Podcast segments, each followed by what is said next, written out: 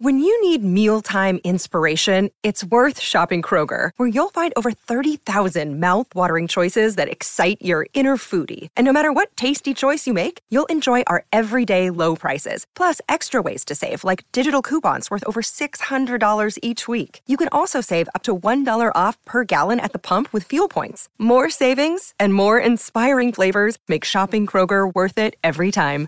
Kroger, fresh for everyone. Fuel restrictions apply.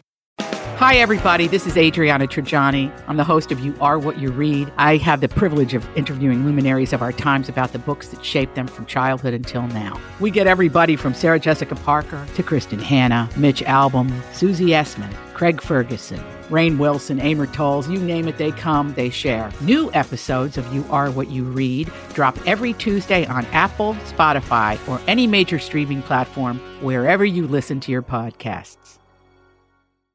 Hi, Tom Barnard here. You're listening to Best of the Family. Enjoy the show. Thanks for listening.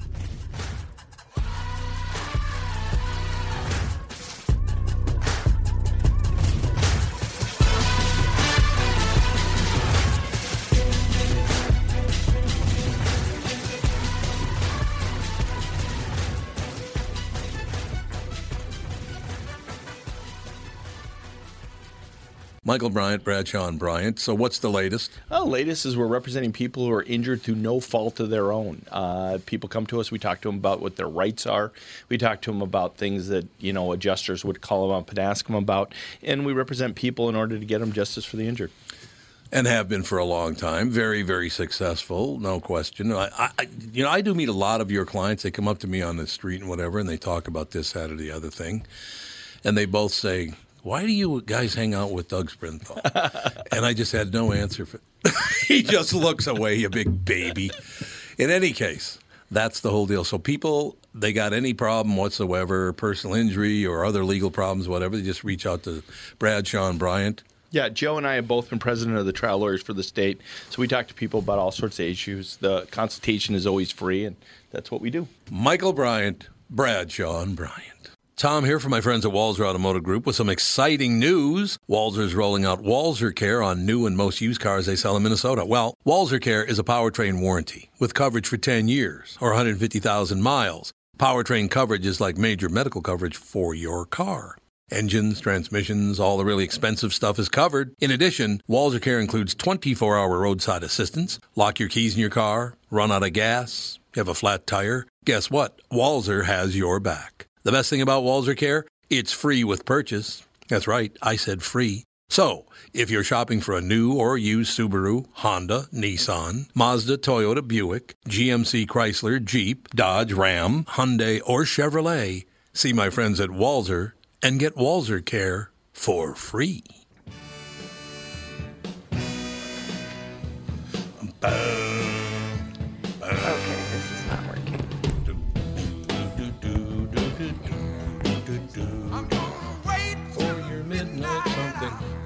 Do, do, do, The Wicked Picket kicking things off. VJ, how you been? You know, I've been doing really great. Pretty excited about opportunities that we have in the community to make a difference and make a change. And I'm I'm really excited because I get a chance to see you. And a year ago, you said you were going to go out on street patrol with me, and I'm I so glad that I I'm got glad you. I didn't. And I'm But now I'll do it. okay. Well, I, I'm ready for you to do it. Wow. Everything's going wrong. What happened? I just sneezed and my headphones fell off.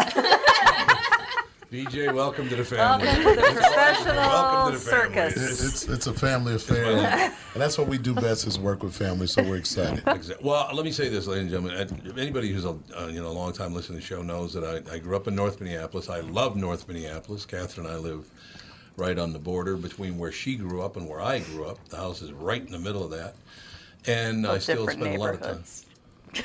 Yeah, they were kind of different neighborhoods. Yes. Western Golden Valley and North Minneapolis, a little bit different. Yeah. Yeah, it all works out. But I do. I talk all the time about how much I love North Minneapolis, love the people in North Minneapolis, and and uh, so yeah, I would love to go out. The timing. So what what happened here just recently I- is an odd deal. Yeah, it, it was an odd deal, and I think that um, you know, many times people make mistakes in their lives and do some things Yep. that they shouldn't do, and they work for organizations and companies that uh, have to deal with that. Uh, unfortunately, though, this happened when they weren't on the clock; they weren't working. Good, And and somebody decided that it should be public, but uh, it shouldn't have went public at all. It was a, I it was- agree with that. And and so um, we we we we pride ourselves on helping people that no one else wants to help Mm-hmm. that no one else wants to give a chance, you know, and, and, and many times that saves their lives. One of those gentlemen, when we met him, we was sleeping in his car, and he, he was going to make a decision between robbing people or maybe taking his own life. And so we, we gave him hope and support. And so he worked for two years with us and did well, and, and something happened. And the other Yeah, gentleman was yep. on high intensive probation. He had been with us for five months, and we were we were concerned about his, you know, what was going on with him. Also, was his probation officer, and so, uh, but we believed in giving people a chance. Well, I'll tell you something, VJ. About five years ago, I'm on the air. I'm live on the air at KQRS.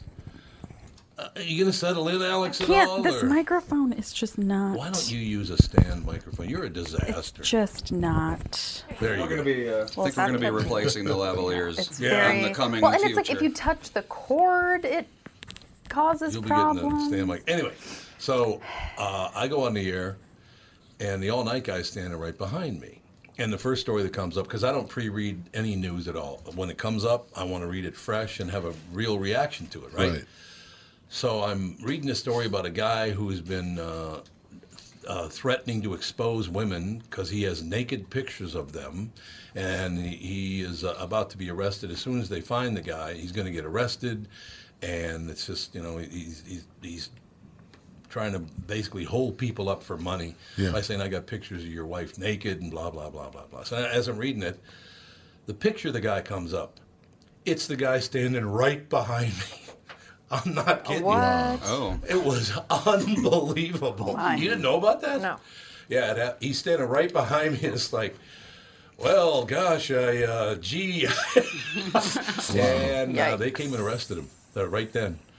So it happens. I understand exactly what you're talking about. Absolutely. It was like that story Moon told, where he, his Yeah. first job in the radio was 18, and he got he was like selling pot in Nebraska, and he there was a warrant out for his arrest. So the copywriter wrote the story, and he goes, in a related story, and I won't tell you what his actual name is, um, warrant out for his arrest, and this is reporting. the no, owner of the station drove right down and fired him. Whoa. it was arrested Nice. too, wasn't Yeah, it? that's right. And he got arrested That'll too. happen. So, so VJ, there's nothing new. Right. Um, when you and that's one another thing that people need to understand is when you do reach out and try to help people, some people cannot help themselves, eh, or they at this particular moment they can't help themselves.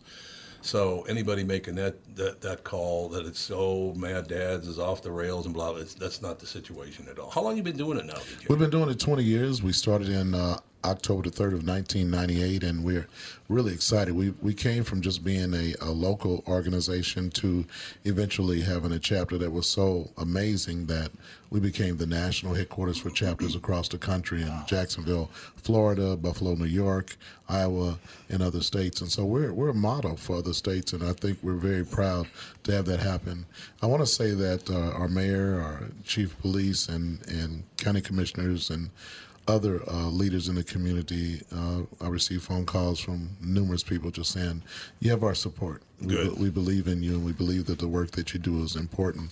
And and uh, we we realize that uh, you know we're always going to have problems.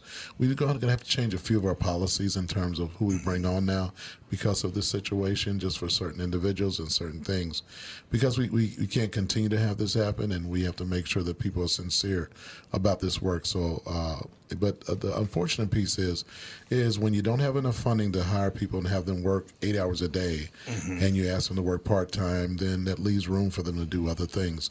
But you do have to make a decision, and some people say, well, you know what, I work part time and I still never stole anything, I still never sold drugs.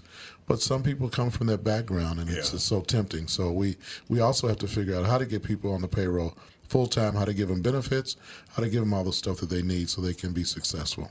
So, are you a mentoring program, or what do you? We're a little bit of everything. So, Okay. so you know, we'll bring a person from the streets in or from uh, being incarcerated, and then we will teach them how to give back. A lot of times, people, uh, I go to the jails on a weekly basis, and I go to the juvenile jails on a weekly basis, and and and they never know the message of what it takes to be a real man. You know, some Yeah, like some that. some men grow up being, and we call it the theory is a chicken or eagle. So some men run around being chickens all their lives until somebody tells them what an eagle is really like. And we teach them that an eagle is something that is very proud and very distinguished and, and very uh, responsible for what goes on into the community. And so when we see a 30 or 40 year old man say, Man, no man has ever poured into me like that, and we're able to say, Well, what's next? When you get out, here's what's next. You come to me, I get you trained, I show you how to give back, and, and um, you know, 99% maybe on that rate do well. Really? It's That's that, it's astounding. That, it's that one percent that you know you just Well, you they have a save mindset. everybody. Yeah. Man, you're doing better than the Catholic Church. You're doing better than anybody. My wife's Catholic, so I can say that. Well, you know, I'll tell you, it's it's important though because uh, when I was just having a conversation with a lady at the front desk, and she was saying we got to forget about the past so we can move on in the future when it comes to race relations and race and and the you know the history of slavery and all that. And uh, and I told her that's kind of impossible. If you don't know your history, how can you move? On to the future. You, Right. you don't know your history. And I, I remember in school, I was just taught about Columbus. I was just taught about all that stuff, and I never was taught about my own history. And now I'm learning in it, which is which is, uh, and thanks to uh, DNA, I've even met some of my brothers and sisters that I never met. So You never met them. Yeah. That's so so amazing. so you know, uh, I, I lived 50 years without my. Uh, mom, my biological mom, and she showed up in my life three years ago. Oh, she's my now God. she's now 86 and so you know my mom is telling me stuff that i never knew never heard you know and just found out the reason why i have cataracts is because of her and the reason why now you know who to blame. yeah the reason why my knees The hurt is because always get- hers hurt She's moving around at 86, though, so Yeah. you got that going for you. Yeah. she's, she's still moving around and and uh, i think it's important that the history is so critical and so important and and i believe that we have to know that. And i think a lot of people want us to forget about it but we haven't caught up and we do have to catch up and things have gotten better. And you know i mean look at me now. I'm sitting at a table with a bunch of white folks. I feel good right? It's a Andy's not- family. and I- Andy's not really white, he's passing. so I'm very passing. so so you know I think that that's critical stuff, and I think that uh, a lot of our men still need help. Not the reason why I go into the jail for free is because I realize they have a lot of Bible studies, and but I wanted to give them study how to study to be a man. How do you do that? And and so. I I appreciate all the ministers and preachers that go in, and I'm a minister too. But I wanted to teach them how to be men. They don't know how to do that, and they're they're a little humble about it. They're afraid to say that. They're like nobody's really taught me. People taught me how to steal. People taught me how to rob. People taught me how to sell drugs. But there was never that man there to teach me what it means to be free and responsible. And so that's That's that's been my wonderful. goal. Really great. Should be everybody's goal, and yet, and other people. And, and, and, and as a white guy in America today, I wish that that certain white people would back off and stop pretending they're experts on this. Oh, I know what they should do, and I. I People, we, we just talked to a bunch of friends. As a matter of fact, we had a bunch of people over on uh, on Sunday for dinner. Are you familiar with Bolder Options? Yes, yes, Daryl yes. Thompson. That's my buddy, Daryl. My buddy. Yeah, Daryl, Daryl yeah, came he was over. over on Sunday. yeah, Daryl yeah. came Oh, he's a good man. Bunch of yes, good he's a very good guy. Uh, and we were just talking. We had 25 people at our house. Pretty much, you know, what half women, half men.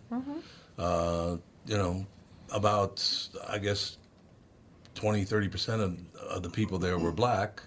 Everybody got along phenomenally. Had never met one another. and nobody broke anything for a change. Well, I was so proud there. Doug wasn't there. for but- once. We were talking about the fact Nothing was broken. And this is one thing we should have probably mad dads for white people too, because they Mm-hmm. do not understand treating treating someone worse or better because of their skin color is racist. They Yes. don't get that. They oh if I treat them better then I-" no you you think the only way VJ can get through is if Tom helps you. Well that's wrong, 100 percent wrong. That is a little condescending. It is. Yeah, don't you Yeah. think? Just a bit. But that's what they think. They, they think that oh yeah. it was a- Look, the fact that you showed up today is great because people will learn that everyone can get along. We we were. I, I told everybody after the dinner. I was kind of gathered around, and as, as they were leaving, I said, "Do me a favor and please go out and tell everybody." How this went. Everybody got along. It was a wonderful time. We were laughing about everything. And I won't use the man's name, but you'd know who I'm talking about. so he said he told me one time when, when his, his son was a professional athlete.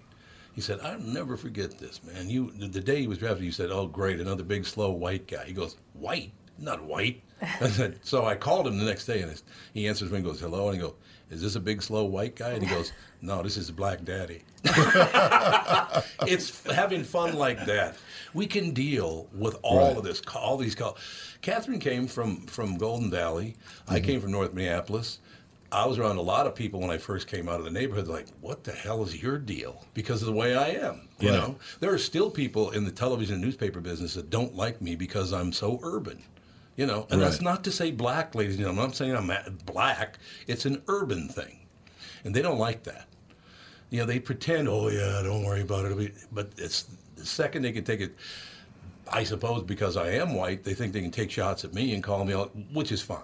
Good. And you know, one of the things I want to say too is that a lot of the media outlets, uh, when this happened, called me and said, "Why don't you just call me when something good's happened? I don't even want to deal with this." Good. And I thought that was very, very. I appreciated that. It is. You know, because I think that's important. There's a lot of great things that go on in North Minneapolis. Yeah. And we're constantly telling the kids. You know, they say, "Well, how come the news is not here? We got 300 black kids doing great things, teenagers, and nobody's here to cover it." And I say, you know, it's something that we have to change the narrative. Sometimes we have to be our own media outlet, and sometimes we just post it on Facebook, do whatever we can to Right. let the community know that we are doing good things, and we know when it You are, bleeds, it when it bleeds, it leads. Okay, so what? But also when it's blessed, it's the best.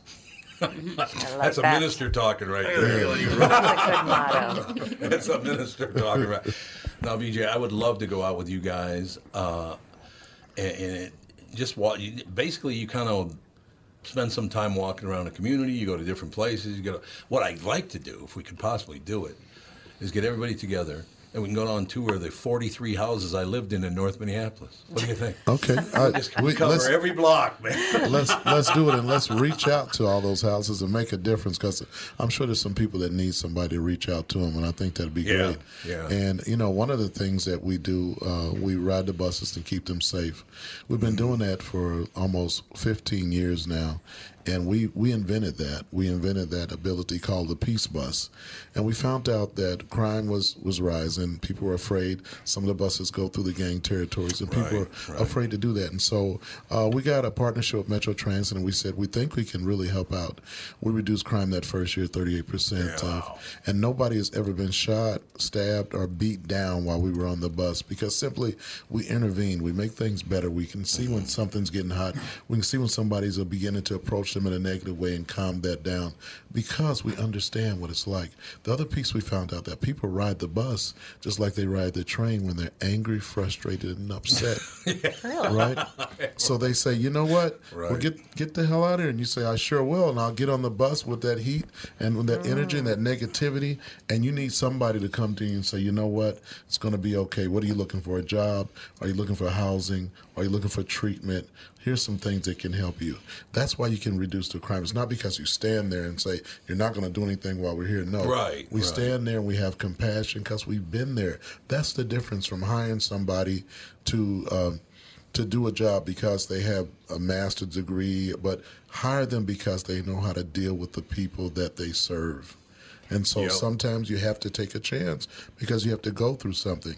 You know, I come out of organized crime in Kansas City. That's what I came out of. That's what I was brought into. It. The people around me told me I'd be good at it. And so nobody told me to go to college. Nobody told me to go to a trade school. They told Right. me to be involved in guns, gangs, and drugs. And it was until I went on the run and and and I, you know, joined a church and changed my life around and seen that I could change people's lives.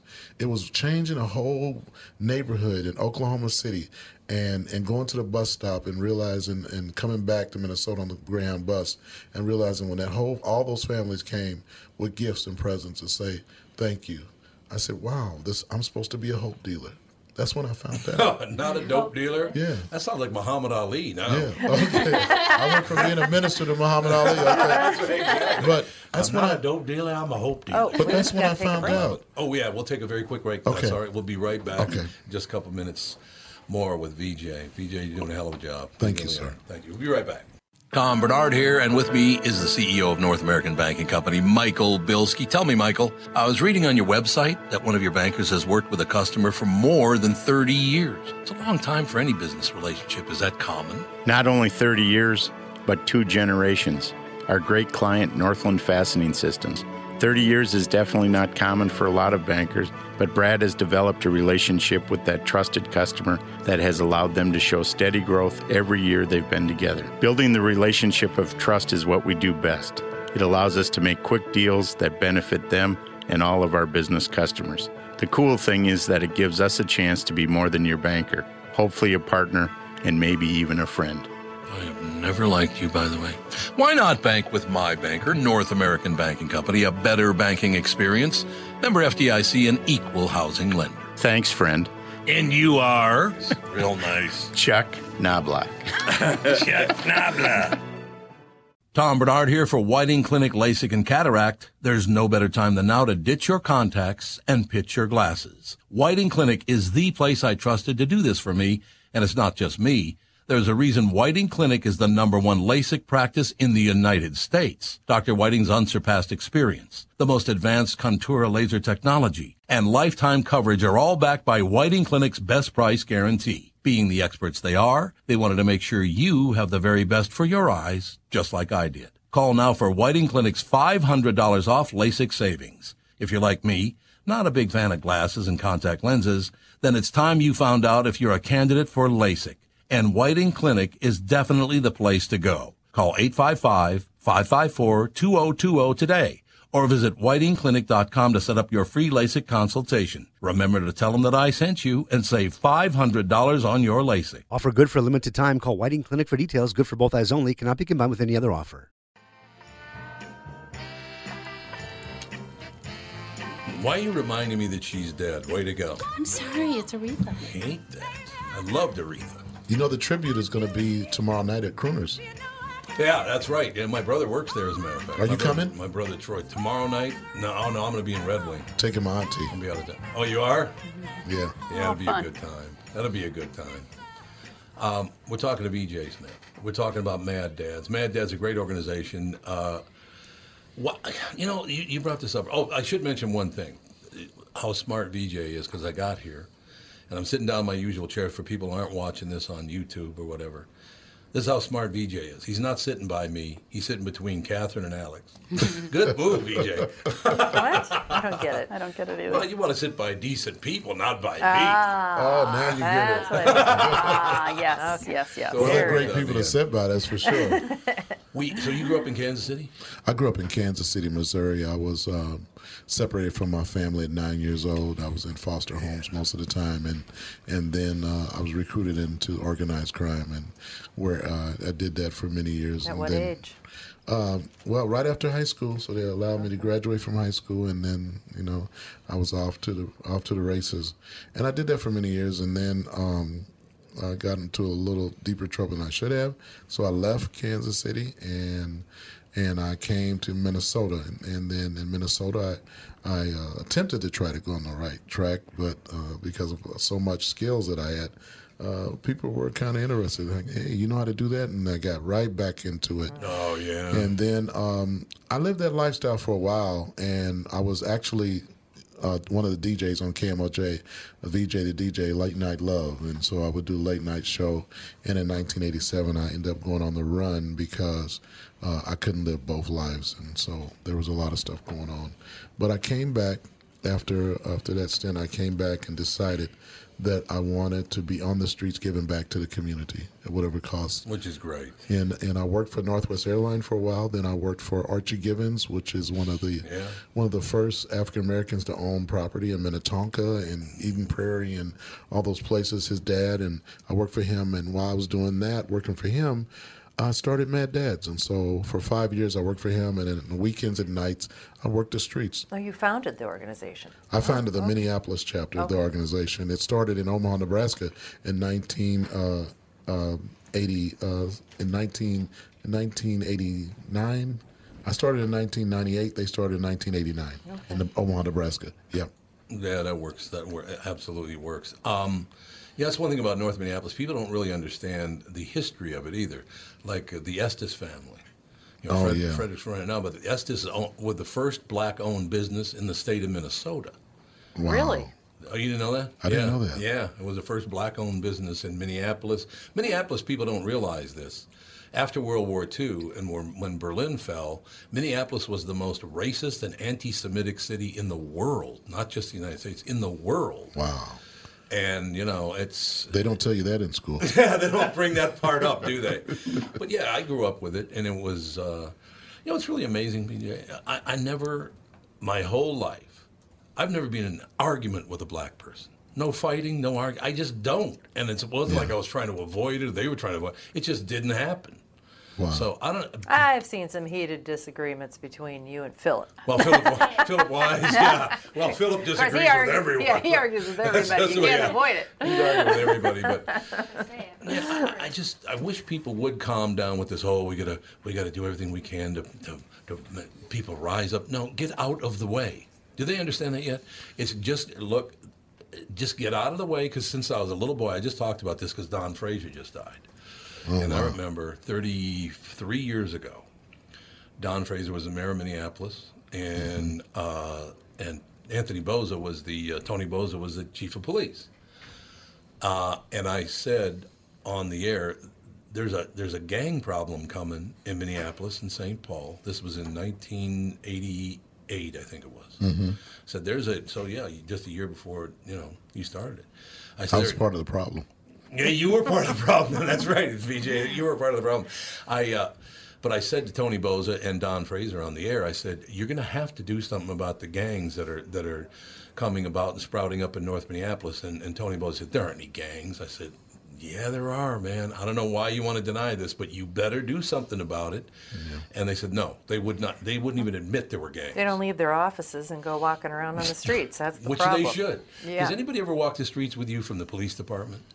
Yeah, we have uh, we have a couple of really uh, intelligent and bright African American young officers that just came on board this year, and they love to be out in the community with us. We got bike cops for kids; they're out in the community doing stuff, and so we have we have a real partnership not only with them but with the sheriff's department, and because we're trying to recruit. I believe that we want a better police force you need to have more people that look like us and in the neighborhood, you know, because that's that's important because they understand the neighborhood, they grew up in it, and they can relate to the kids. Yep. Because you don't look at everybody as a gangbanger or a drug dealer. Right. Some kids' pants hang because they don't have a belt, you know. you know, it just that nobody's buying them a belt. Right. Belts wear out, you know, and you need to. I mean, it's it's interesting how, you know, uh, so many of our kids uh, when I'm in, in the jails talking to the young kids, and, and they tell me three things are the reasons why they're in jail. One, they think nobody cares. Two, they have to have provide resources and money because mom can't do it alone. And three is because um, they know that they're not going to live long, so they might as well do anything and everything because they don't think they're going to leave. sad. And so when you have when you have a 14 year old and a 15 year old and 16 year old talking like that, um, I, I the one thing I teach them about and it helps out because I tell the parents that I've teach them, there's a difference between criminal values and family values, and and if you have family values, you, there's no room to be a criminal. Now, if you're from a crime family, they all go together, but if you're from a family that, that believes that you do the right thing, if you earn a living, you're going to be okay. If you if you go by the law, you're going to be fine. Those are family values. Right. If you have criminal values, then you're not going by those rules and you don't care about your future. And once they learn that, it, it clicks. They go, man, I, I don't have family values, but I love my family. You keep saying you love your mom. You keep saying you love your dad. You keep saying you love your little brother and sister. When I see you with them, I see the love, but you're not putting that into a family value. And so I, I believe it's big on teaching those family values. And some parents don't know how to teach it because they didn't Yeah. get it. Yep. They didn't get it. You know, if you're taught to slap your kid or beat your kid down when they do something wrong, or if you've been taught to smoke weed with your kid or have a drink with your kid, because that will happen with you, that's not the way to do it. Right. What's what are some solutions? Um, I, I, you know, I mean, you're taking kids that are already in a bad way and helping them.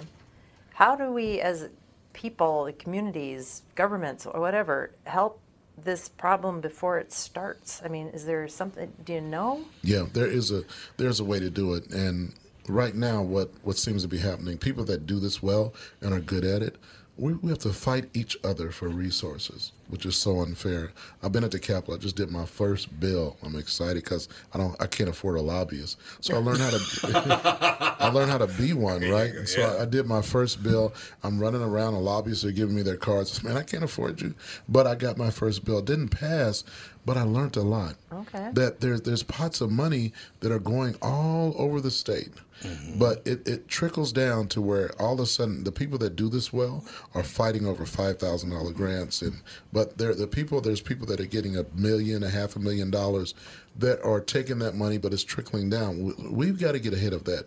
We've got to be have have we've got to have staff and we've got to have the a team of people that can do this because we can do it.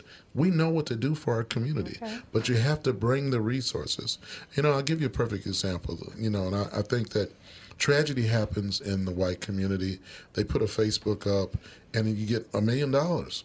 Uh, we have somebody just needs a, a a little bit of help. We put a Facebook post up, and nothing barely happens. And so we have to. We also we have to be able to try to figure out how to get resources ourselves. But we also have to have compassion, so we're all one village. We're not separate. We're not a separate village.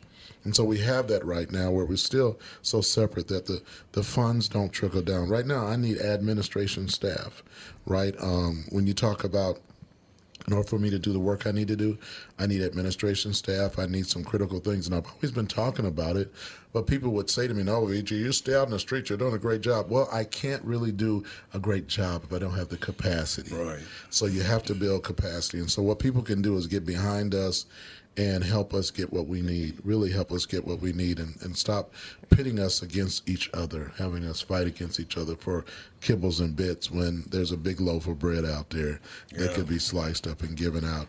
So we're we know how to solve our problem. We've been studied to death, we've been researched to death. Mm-hmm. There's all kind of studies and research. And matter of fact, some of the best programs the government has funded and said, well, you know, we're tired of funding that. We'll fund something else. We're tired of it. They will do that. I mean, they won't say it, but that's what happens, right? And and um, w- for instance, we had a fathering program. We were bringing in hundred fathers a week to make them better dads. That program is no longer around now. You know, why is that program no longer around? Because uh, the funding, the fathering movement, is not as valued in the state of Minnesota as it used to be. And it, you ask anybody that's working in the fathering movement, they'll tell you, "Yep, That's very those dollars important. dried up. So if fathers, we can't touch fathers' lives, what do they do? They go back to what they used to do. They're not getting nurtured. They're not getting poured into. Right. So then incarceration goes up. Now that means that somebody else. So somebody said, "Wait a minute, we're losing money by helping out the fathers in incarceration and all kind of other places that makes money. So we need to change some things." And I, you know, I mean, it's changed and it's changed all around the country where that fathering movement is not as strong as it used to be because it does tap into the incarceration movement. Yeah, it absolutely does. Well, VJ just said is absolutely true because growing up, you know, in North Minneapolis, my father was institutionalized when I was 10. I like saying institutionalized. but I was then set upon by people in the neighborhood, uh, 10, 12, 14 years old, 16 years old. You know, hey man, you should come into our family because, you know, our family really cares for you. They care about you and, you know, you make some money in the family. So I know exactly what you're talking about. It they they use that your dad's gone, so we're going to be your dad now. And you get some money for doing it. No, you're going to end up committing crimes like there's no tomorrow, but the family element of this, what you're talking about, is absolutely the most important thing in the mm-hmm. world. I was lucky. When my dad was gone, my mother was a very strong woman. And my brother in law, Pat O'Brien, I love him anyway, but he, he's no longer with us. But Pat O'Brien, he was half Puerto Rican. I love that, Pat O'Brien.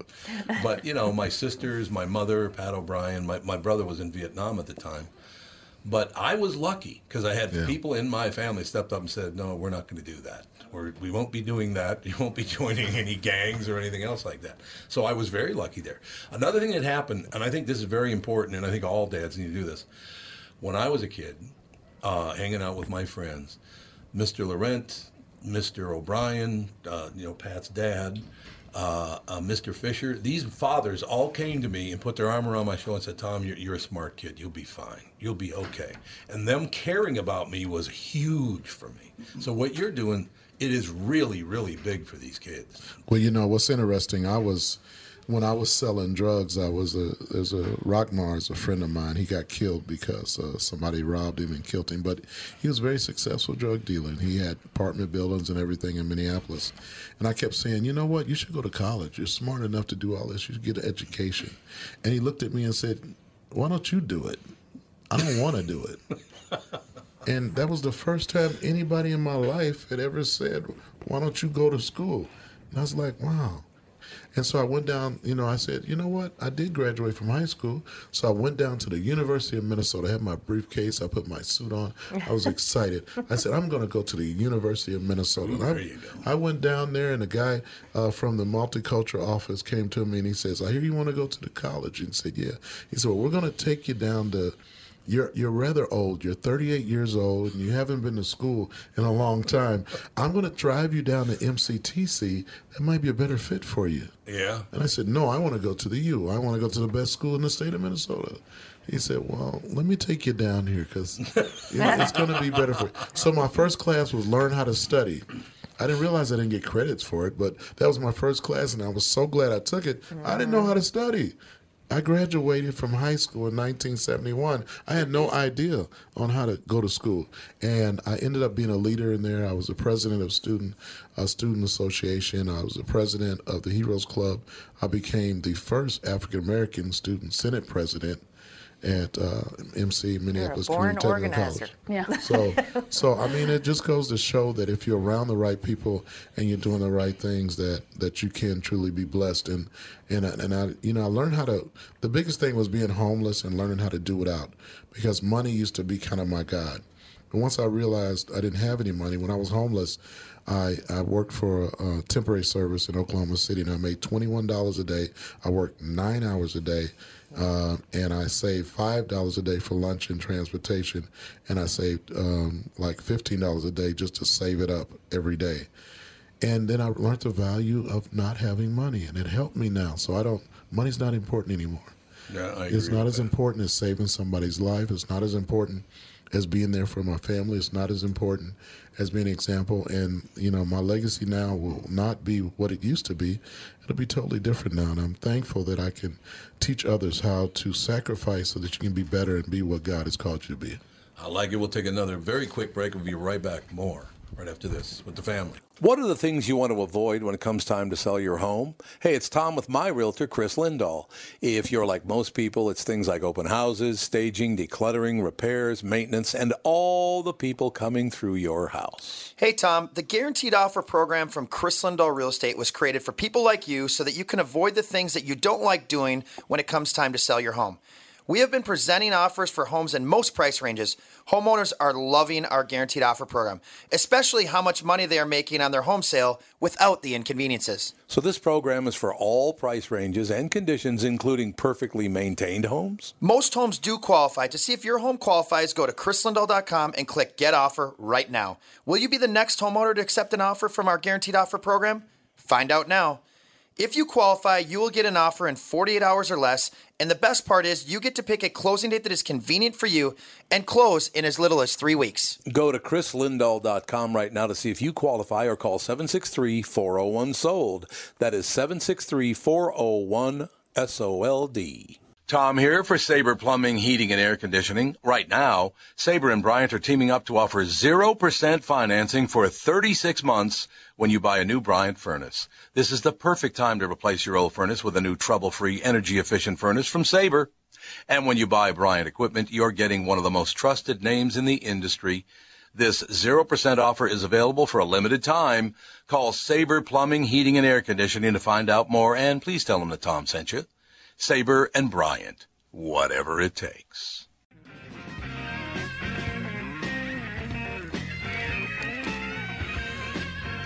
One of my favorites of all time. Jimmy VJ Hendrix. Smith. Oh yeah, Jimi Hendrix. VJ Man Smith in play. studio with us, ladies and gentlemen. Mad Dads. Um, Mad Dads. i- Is it it's not strictly in North Minneapolis. It's throughout the city, isn't it? Yeah, it's throughout. We we work all over the city. We and you know we'll go we'll go wherever we called in the city of Minneapolis and even St. Paul, because we believe that you know people need help, and a lot of times people are. Uh, we believe that one thing we early on believed in is that no matter who needs help, whether we get funded or not, we're going to help. You know, we get a lot of calls for people that just want direction, like, I don't know what to do.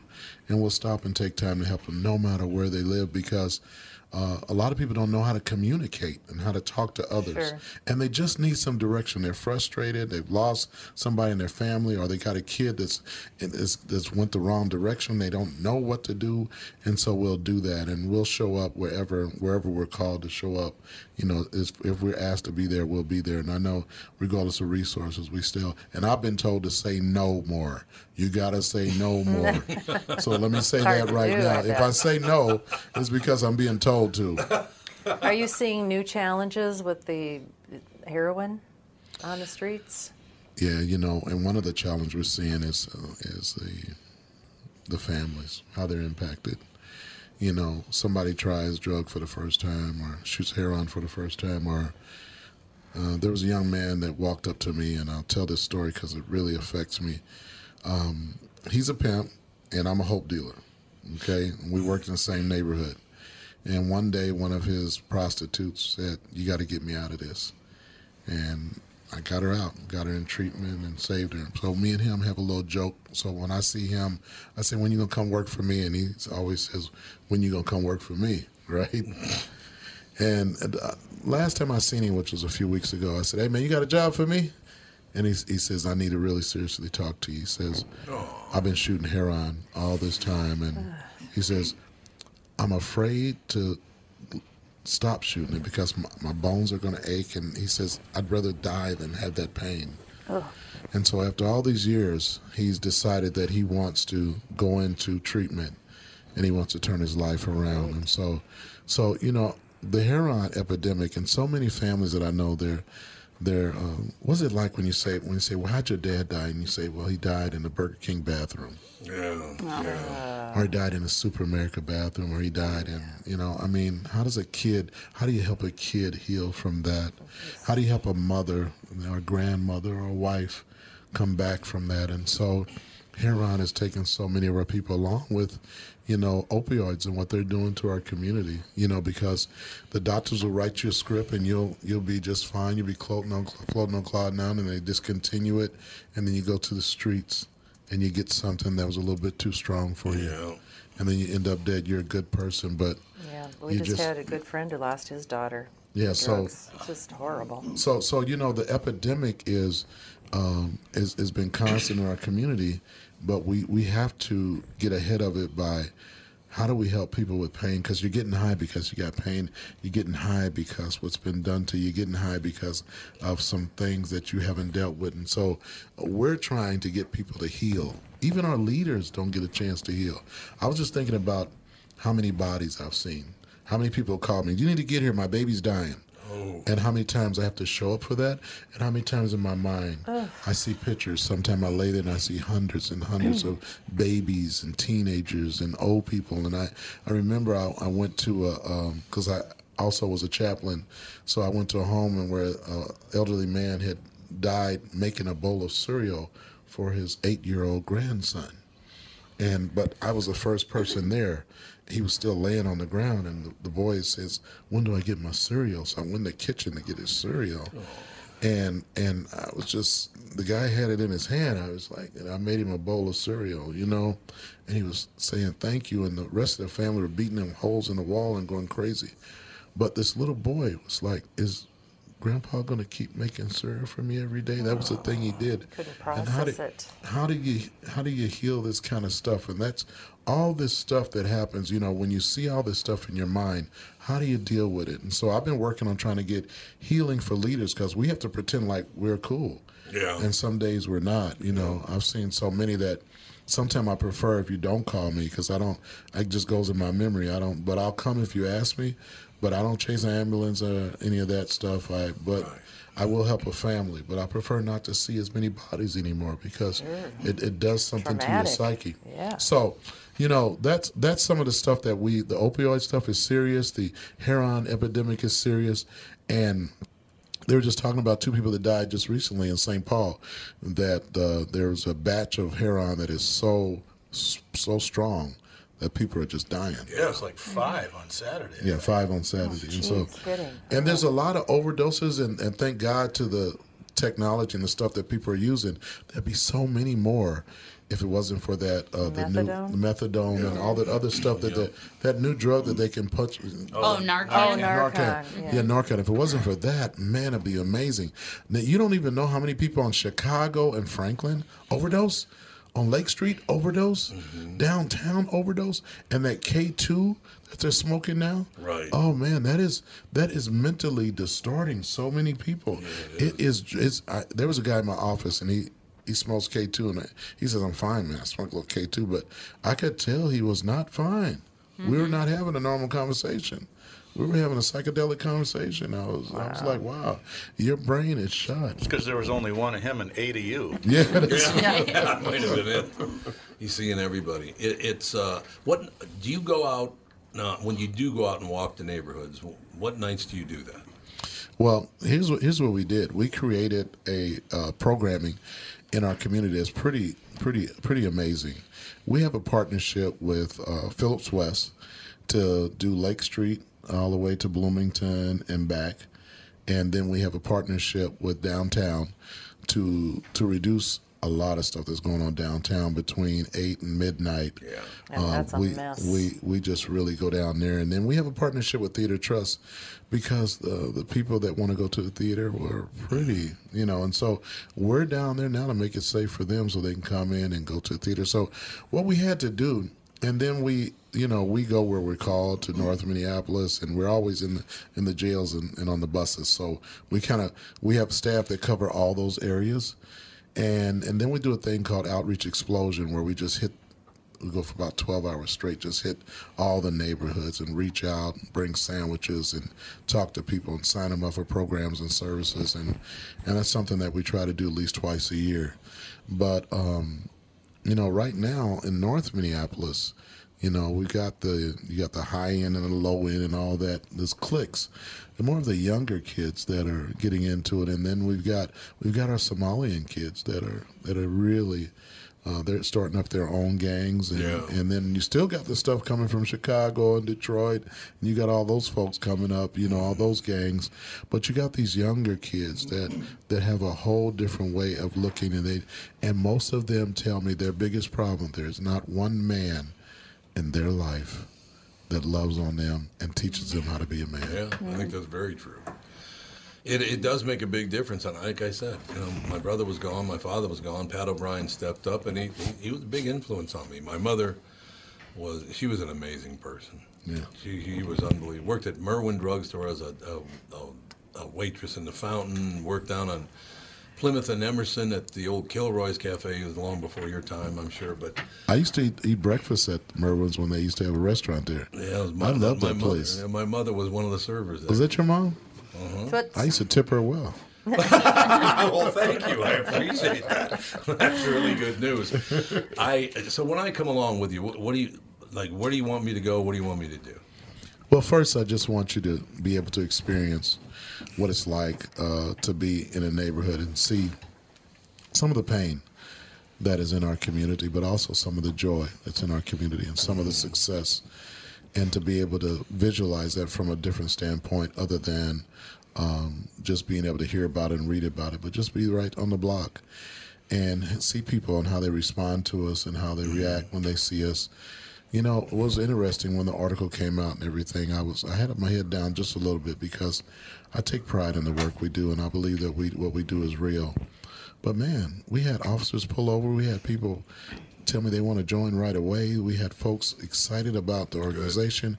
The mm-hmm. response was overwhelming in a positive way. Matter of fact, we haven't we haven't had one negative pos negative response from anyone. And so we were so thankful. You know, so when I brought my head up, I said, okay, well, we're all right.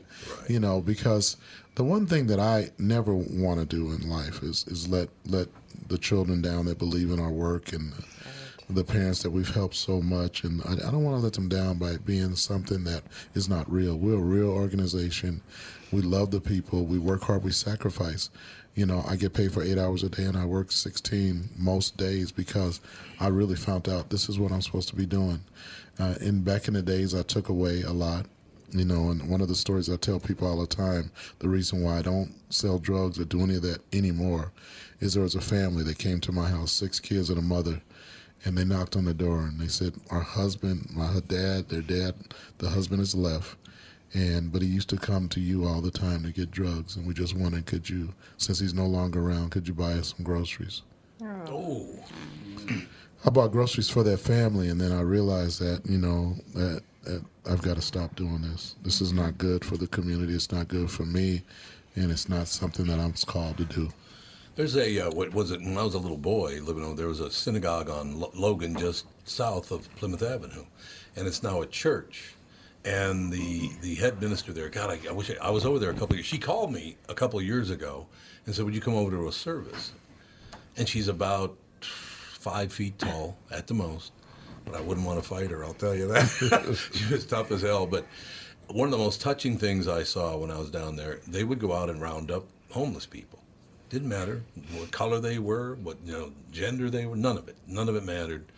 And as I was sitting there, the one thing they did ask him is if, if you, you know you're going to do this, we would like to, to have you come and take communion.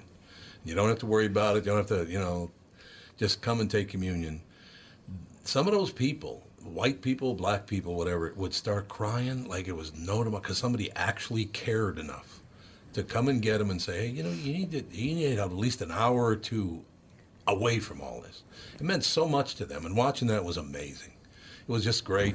And as I left that day, everybody at the church gave me a big hug. Said, "Just thanks for coming by." So hopefully they do that. I'm sure they do that with you too, don't they? Yeah, all the all the time. You know, we we get lots of accolades, and what I love is taking a broken man, putting a green shirt on him, sending him out in the streets for people to start patting him on the back and saying, "Thank you, thank you guys for what you do," and they're looking like I didn't do anything. You know, I remember, you know, Yeah. but Just I that remember little bit of support I remember once we world. we were going around up to liquor stores, and I had a new guy that just came on, and a lady walked up to him and said, "Here's my house keys. Would you guys help me move my stuff?" And he had never, nobody had ever came to him and gave him a key. He, he was that was his first day, and he he immediately ran up to me and said, "This lady gave me a key to the house and said, have the Mad Dads come in." And his thought was, "Well, we'll come and take everything out of your house, right? Because he he's just formally out of incarceration. He don't know. That's the way he thinks as a criminal. right. But it was good that he thought." And I can't had her come over and said he's a new man that he doesn't know what to do, and you know we're not going to be able to do that for you. But here's your key back. But that kind of stuff is what can happen. People believe in the uniform just like they believe in an officer when they see the uniform, and uh, they believe in us to know that we'll do the right thing to help you do what you have to do. And we can take a man and give him some pride. He says, "Man, nobody ever said thank you for anything until I joined Mad Dads." Nobody's ever thanked me for anything. And so we want to continue to keep our legacy on so people can thank us for the work we do. We get a lot of that, and we've got a number of awards. Matter of fact, uh, we were, uh, I remember early on, we were asked to be uh, security for Jesse Jackson. Uh, we also were asked for Al Sharpton to be uh, security for him. So we've done a lot of stuff in the community to make it make a difference, and we just want to continue to do it. You're amazing. There's no doubt about it. VJ Smith, ladies and gentlemen. So you'll be reaching out to me. We'll tee something up. I'm going to be out of town this weekend. We're down. Actually, I'll be baby. Well, Catherine, I'll be babysitting for Alex's babies. Okay. Which will be a good thing. But yeah, I do want to get out there. I just like the fact that we had a conversation today and not one person. Uh, you know, made this sad face or is like, oh, the, I feel so sorry for you people. I hate that so much when people, you know, uh, get on TV or get the news. Oh, I feel so sorry for you. Don't tell people you feel sorry for them. Get the hell out of the Like way. Again, Wolf, that- Wolf Blitzer at Katrina. that's exactly. it. Oh yeah, sir. They're so poor and they're so black. what? Remember when he said that? It's like, what is wrong with you? I was like, wait a minute. I had to, I had to pause when I heard that. I'm like, You know did the you just say producer that? Stick to the script, Paul. Just stick to the script. VJ, it's really nice of you to come by. It's great to see you again. I'm Thank glad you. that uh, this bump in the road out of the way. I'll come out now. I want to talk. And I, I, I'll call you and get you booked on the morning show too, because I'll let you to come in and do Okay. a segment. Oh, that'd be great. I, I, I, I'll close with this. I won't get to sit with these beautiful ladies, but that's No. all right. Well, I can bring I can bring them along. Can you bring them along? I could definitely bring them along. But I, I I was told when I was a little boy, over and over and over again, going to St. Joseph's, which is no longer it's where the bridge crosses over Plymouth Avenue for 94 now. That's where St. Joseph's Church used to be. I went to school there, and then I went to St. Anne's up on Queen and uh, and 26th. But when I was a little boy, I was I kept hearing, "Oh man, they're going to do so much for the North Side. It's going to be unbelievable. We're all coming in." 1965, I was you know 13, whatever. Whoa, we're going to pour a lot of money into the North Side and the South Side. You know, it's going to be unbelievable. All these years later, nothing. Yeah. Nothing. They don't ever do what they say they're going to do, and that uh, has to change. Well, they did rip down the projects, though. Those They were burned terrible. down Well, the projects. It's much nicer. Let's nicer. be now. honest about It's much nicer than it used to be. I was down there uh, watching it burn. I'll tell so that was a different. No, in 19, in 1968, uh, Detroit was burning. No, I know Minneapolis was, but I'm talking about the late '70s. The projects are. Oh, you're talking about the old Bryant Fourth project. Bryant. Yeah, Yeah, those, Fourth and Bryant was just project. It's called Heritage Park now. Yeah, and it's not. It's nice. nicer houses than most people live in. It's like right. those Yeah. houses are gorgeous. Yeah. But yeah, I love the fact that you were actually going to do something and, and help people out. It's really terrific to see you again. I'll reach out to you very soon when I get back next week. We'll get this teed up, and I we got to get over to that church again. I can't remember the name of the church, but we'll get it. It's right, just like I said, just south of Plymouth Avenue on Logan Avenue. Okay. That I assume she's still there. You'd love to meet her. She's I like to I like to meet her, and people can go to my website too, www.minneapolismaddads.org, and if you feel like you want to make a contribution to the work we do, we sure would love to have you. You're a good man. Thanks very much, sir. Thank you, sir. We'll be back. Tom here from my friends at Walser Automotive Group with some exciting news. Walser's rolling out Walser Care on new and most used cars they sell in Minnesota. Well, Walser Care is a powertrain warranty with coverage for 10 years or 150,000 miles. Powertrain coverage is like major medical coverage for your car.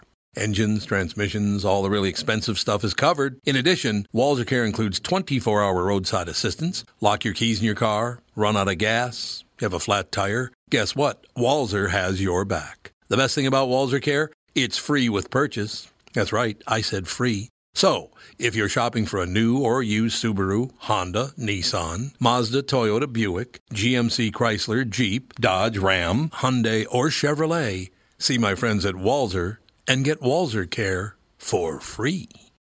Michael Bryant, Bradshaw and Bryant. So, what's the latest? Well, latest is we're representing people who are injured through no fault of their own. Uh, people come to us. We talk to them about what their rights are. We talk to them about things that you know adjusters would call them up and ask them about, and we represent people in order to get them justice for the injured. and have been for a long time. Very, very successful, no question. I, I, you know, I do meet a lot of your clients. They come up to me on the street and whatever, and they talk about this, that, or the other thing, and they both say, "Why do you guys hang out with Doug Sprinthal?" and I just had no answer. For he just looks away, you big baby. In any case, that's the whole deal. So people, they got any problem whatsoever, personal injury or other legal problems, whatever, they just reach out to Brad, Sean, Bryant. Yeah, Joe and I have both been president of the trial lawyers for the state, so we talk to people about all sorts of issues. The consultation is always free, and that's what we do. Michael Bryant, Bradshaw and Bryant. Where's the manager? Walser Yeah, Automotive baby. presents car selling secrets. Oh my God. Car selling secrets. Yeah. yeah. Yeah, baby. Mom claimed that Alex and I both had whooping cough when we were kids. It was croup. It was croup. It was Croup, croup. whoop. It all sounds the same to me. Okay, we have the, fir- and the first of all time, ladies and gentlemen. Doug already told me to shut up. So- No, I did not. Why don't you God somebody introduce our guest? You know well, him very well. Bob, well. how long ago did we meet? Got a long. I was new on the union board, so it's got to be about 23, 23 years, 24 years. Yeah. I, I've always had such a great time with the whole thing. We had a very quick explanation for new listeners. I grew up in a family that had cops and criminals in it, which, as you find out, is rather common. you know, it really is. Uh, the old neighborhood and stuff. Uh, there was a very key figure back about 23 years ago. I was talking to him, you know, and, and his brother couldn't stay out of jail, and he was one. He was a big shot cop, and his brother could not stay out of prison. It's just how I mean, it's kind of how it what how it is. So do you go out to Stillwater a lot, Bob? Or Uh, No, well, no, Bob. my mom. I'm the last of six, and she said that the worst one that I raised became the cop. So okay, it's kind of a tradition before we Yeah, start the interview. We always have our guests tell the story about the first car that they ever owned. Ooh, like and if it. it's a boring story, just lie and make something. no, it's uh, now owned because according to my older brother, my mom and dad gave me a '69 Buick LeSabre, but if that's not true, and he's my favorite, and my mom even says it's not true. He used it from time to time. My first car I owned, I just got out of the Army basic training and MP school, and I bought a, a four door. Uh, two-tone blue '78 Plymouth Horizon. So you It was what I could afford on the You were GI. trying. You were trying. right. You were Sex trying to retain your virginity. Then at that I was point. gonna say, ooh, sexy. Wow. It was way late for that, Doug. oh, okay. All right, so is it too early to ask if I can form a death squad? Go ahead. No, I, I just, uh, Bob, I tell a story quite often. Living on, on Plymouth Avenue, growing up as a kid, I'm, you know, eight, nine, ten years old. I would leave Bryant and Plymouth, which is, we lived at 914 14th Avenue North, and I would walk downtown to go see a movie at 10 years old. I'd walk downtown, go to the movie, and walk back home. And the movie was a quarter, by the way. So, what does that tell you? You're old as Nobody hell. ever bothered me. Ever. No Did- one did ever you tip even the piano thought- player? yeah, well, you know, no, I no, but I was never bothered. Not one time walking downtown, walking on Hennepin Avenue, walking down Plymouth Avenue. No one ever bothered me because the parents in my neighborhood would never have allowed it. And that was black kids, white kids, Mexican kids. It was all of us. We were all in it together. Nobody ever battled. I went to St. Joseph's. No, no I think I saw one fight where Benny Cruchon got hit in the back of the head with a baseball bat. So it was a pretty severe fight. But, you know, it was one of those deals. Yeah, you saw Um, more domestic violence than anything else. A lot of domestic violence, yeah. There was a lot of that back in the old days. But but Bob, I tell you honestly, I really really miss that neighborhood. I grew up in supposedly the worst neighborhood in the state of Minnesota, but I just loved it. There, yeah, there was a lot of like when I'd be out on a say a Sunday morning, I'd sit out in the front step. Could I wake up a little early? And then all the hookers and strippers would come home with their mascara running from crying. I'm like, oh God, is that depressing? It was incredibly depressing. Ah, the good old days. It was though. I learned.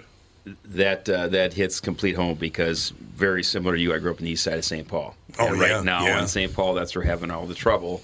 And in fact, just last night, my sister texted me saying they had a a uh, party at Ob's Bar for, and now Yeah, my sister sure. is is sixty in her sixties. And uh, there's a party there for one of the ladies, and the couple walked out and they got robbed in the parking lot of Ob's Bar. And so right away I text back, oh, that pisses me off when it's in our backyard because I Yeah. would love to walk out when that happened. They, you know, they feigned that they had a gun, they didn't, and you know they gave over their stuff and took off. But now, if you don't not familiar with OBS, that's the St. Paul cop hangout. They eat there on duty, Right. off duty. So right, Right. in the in our backyard and literally right where we grew up because it was s- it was the same thing for us in the East Side. To see it happen there, to see it happen in Minneapolis, for those of us that love the neighborhoods like you and I that we grew up in, it's tough to see. I've got an East Side story for you. This is back mm, early '90s. I'm playing at the Mounds Park Lounge. Oh yeah. This is where the professional alcoholics. Hit. There were no beginners in there. In the middle of the second set, I look up and a guy had just passed out, fallen backwards out of his bar stool, and it was a Stand up, Franks. Died. Yeah, baby. The guy died right there. Oh. He died. So we Oh, stopped playing, and the What is that, bartender just runs over and says, "What the f are you doing? Start playing." It's like the guy just he's dead. Yeah, can we have a Keep moment of playing, silence baby. for him, Right. baby? My, my brother was in that bar one night and he told me he saw another guy making the guy dance shooting at his feet with a gun. Oh God. Jesus. What? You know why don't I have fun like that anymore? well, playing a band. many, many Playing a band. Yeah. I could Wow, get that going. That'd be that'd be a nice touch right there. Incredible. But the difference today, I think, is uh, I was down in Nashville doing some work, and I was Love talking. In, uh, me too. And I was talking in front of a group, and we somehow gun control stuff came up, and I said, "How many of you have firearms?" Eighty percent had them in their car. Th- Nobody had firearms when we were. I mean, No. we just didn't worry about getting No. shot. Now you drive. You know, I'm driving back to the hotel. Someone cuts me off. I'm like. You know, thinking I'm going to get shot if I do anything. And today it's a different world. You just assume people are Packing. you got Right, it. right. Yeah, it's Yeah. all true. That's scary. Too It's often not the right scary. people packing. You know, I, we're the cops are ba- they're they're for responsible citizens having concealed carry permits. Um, but because there's so many other guns out there, and uh, we our, our the, the police opinion is the only person that's going to stop a bad guy with a gun is a good guy with a gun. Um, that's kind of our philosophy. Everybody Which is a thinks, fact. Do the cops want gun control? No, they just want the right people to have them. I know, but you look at this. Uh, the prime minister of New Zealand, when they had the shooting, it took Mm-hmm. a month, and all the assault rifles were gone. Yeah. Yeah, But what's weird is so many more people get killed with handguns in the inner city that than. Oh, yeah, even- assault it Well, it's the mass even, shootings that people would like to see stop. Right, I'd Most like of those are with handguns stop. too. You know, I mean, yeah, most of those are handguns too, actually. not in the school shootings and Oh, such. yeah. They are. This last one was a Handguns handgun are much easier in to hide. Santa Clarita. They're easier to maneuver indoors. The only reason to use a rifle is if you're shooting long distance, which in a school shooting you're probably not. So Do you That's think true. part of that is is uh, schools and parenting has changed so much now? The reason I ask you that question is because I have a uh, permit to carry. I have many times in my life. We I own six handguns, You do? but I found. you didn't know that? see, they're easy You to might want a vest. I know. They're too. really easy to conceal from you, apparently. Oh, No, but I found out, and I did not know this, but a listener to the KQ Morning Show told me, and and, and I, apparently it's true, that since I'm on medical THC to sleep, I cannot carry a gun anymore. I didn't know that. Is that true in Minneapolis? I would. Really? Uh, apparently, it is. Yeah. I mean, I, I don't. That's that's the tough Well- the tough part with the THC laws. It is, yeah. what you know. When can you drive? When can you carry? Right. Um, a- But you can drink. Yeah, you, know, can you- drink you all can- you yeah, you can be on Oxy. You can't Look drink no and further carry. than Philando Castile, and that Yeah, one yeah. did drink and carry, though, can you? said no. Right. No. So you can't drink and Not carry. supposed it's to. illegal. Yeah. You're not supposed to. Yeah. Well, you can't be drunk and carry, but you can like drink while still having a concealed carry license. Point Yeah, out. Right. That's you can't. You just can't with there's a a much firearm lower on limit, you. you know. And then the police, if you have them, it's much even lower. It's even lower than that. Oh, So sure. we, yeah, by policy. I would it hope so. Yeah, it changes. But uh, no, but Castile had the. He he was high, but he had the permit, which invalidates the permit. So Right, it does, transfer- yeah. Yeah. But see, for so for me, my whole life, if I carried a gun, nobody'd ever know. They'd never know if I was carrying a gun or not. But I don't because it's against the law. It's not about somebody finding out if I'm breaking the law. It's against the law. Don't do it. People Why is don't that so break the law hard? aren't really the problem. I don't know why it's so hard. My mother taught me you'll obey the law, and that's just how it is. I got the laws of the house and the laws out there. You will obey the law. That right from my mother, and I to this day, because you know when I take THC to sleep, I don't get high. I just go to sleep. So it's not like I get high on THC and then go, oh, I gotta go to bed. I just go to sleep. Right. And So it you would wake really- up and it's out of you don't feel the effects. So I don't feel the effects. So like I could have a gun on me right now and it's not an effect, but I don't because. So what would be interesting though is it would be in your blood for some 30 days. That's what they say. That's what the problem is. and so is. Yeah. now can you pack a week mm-hmm. later and Nope. so you're out for 30 days. You're out for as long as you're on medical THC, you can't carry a gun at all. And I don't know what the threshold is. You can fly an airplane. I'd like what I want to get Well- is like a machine gun mounted on the back of my car. Turret. So I could get a turret out there and just open join it. the You're army. not carrying, right? You know, if you were stoned, I don't think you'd be very effective with a weapon. Probably anyway. not. Hang on a second. Hey, man. look What- at that. Oh, I dropped bullets, it. dude. Yeah, it's pretty Well, I think that's the problem is which bad guy do I shoot? Because there's only one. yeah, yeah, that would be a problem. Yeah. I could see No, that you're just too problem. chill to care anymore. You're just like. I have a question for you, Bob. So, uh, as a lot of people, but not everybody knows, during the president's last, so they call them rallies, I guess, when he was Yeah. in town a month or so Mm-hmm. ago, the mayor pulled something, and I tend to lean left a little bit, that I thought personally was kind of chicken shit. He told the cops that they couldn't wear their uniforms Yeah, I off duty. know, I know. So Bob and his buddies got together and got these red shirts made up, and of course this was I right, up, that, right up Trump's alley. He just loved it, and he got to meet him and go on stage with him, and they called him out during the rally. So tell Right. us what that was. I mean, I'm not a big Trump fan, but I still think meeting the president of the United States has got to be a pretty cool experience. Right, and and I mean to to back up to how it transpired. Everybody saw what the mayor came out and said, and I, no matter which your party lines are, I think it's pretty foolish for a mayor to not invite and tell the standing sitting president he's not welcome here. I agree. It could be only a matter of time, and we've had it with tornadoes, with bridge collapses in Minneapolis, where you may need federal assistance and funding. And why would you ever do that? I just thought I it was agree. irresponsible. And then, in addition, in, in other times, um, not only have our members been, you know, um, um, encouraged, they were ordered to be behind presidents mm-hmm. when they were Democrats. Right, So I thought right. the hypocrisy. So as we as we do, I got a good buddy that's a retired lieutenant was on the was on the federation board with me, Rob Goodsell, and he does he's in t-shirts now. So we're in a bar meeting our Chicago counterparts in our motorcycle club halfway to Wisconsin. We drew this shirt up on a bar napkin that night, and we thought it was going to be similar to when Betsy Hodges called me a jackass, and we'd sell about a hundred of them.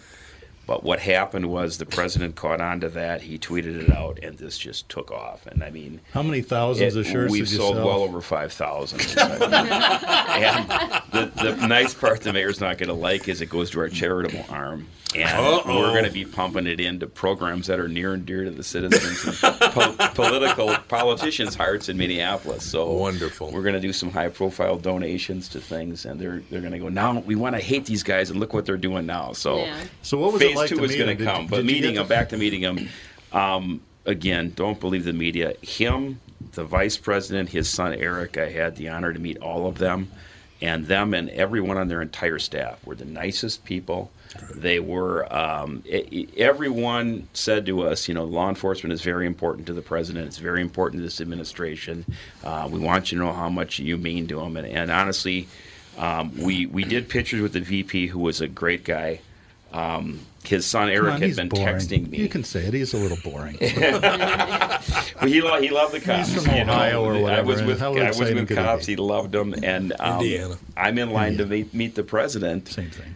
Outside, and when I came into view, there were ten or you know eight, ten people in line, or ten or twelve anyway, in line. And when I came into view, he just stops his photo and meeting them. He goes, "There's my guy," and points Wow. at me, and it was so it was really incredible. And then I talked to him, and he goes, "Hey, I'm going to bring you up on stage," and and uh, I actually had uh, I talked during the, the pre-rally, the pre-program. So it was amazing. I, I was a nervous wreck um, going up on stage in front of that. It's was only the- 20,000 people. Wow. And, and I've been in and out of the, the. Target Center a lot over my years on duty and off, and it, it was truly the most energy I've ever felt inside that place. It was it was crazy, but it nicest people. Uh, everybody was on his staff was very respectful. He was very accommodating. So don't believe the media. Well, Well, we never isn't do. No, we do not believe the media. It's Back to absolutely you true. being called a jackass.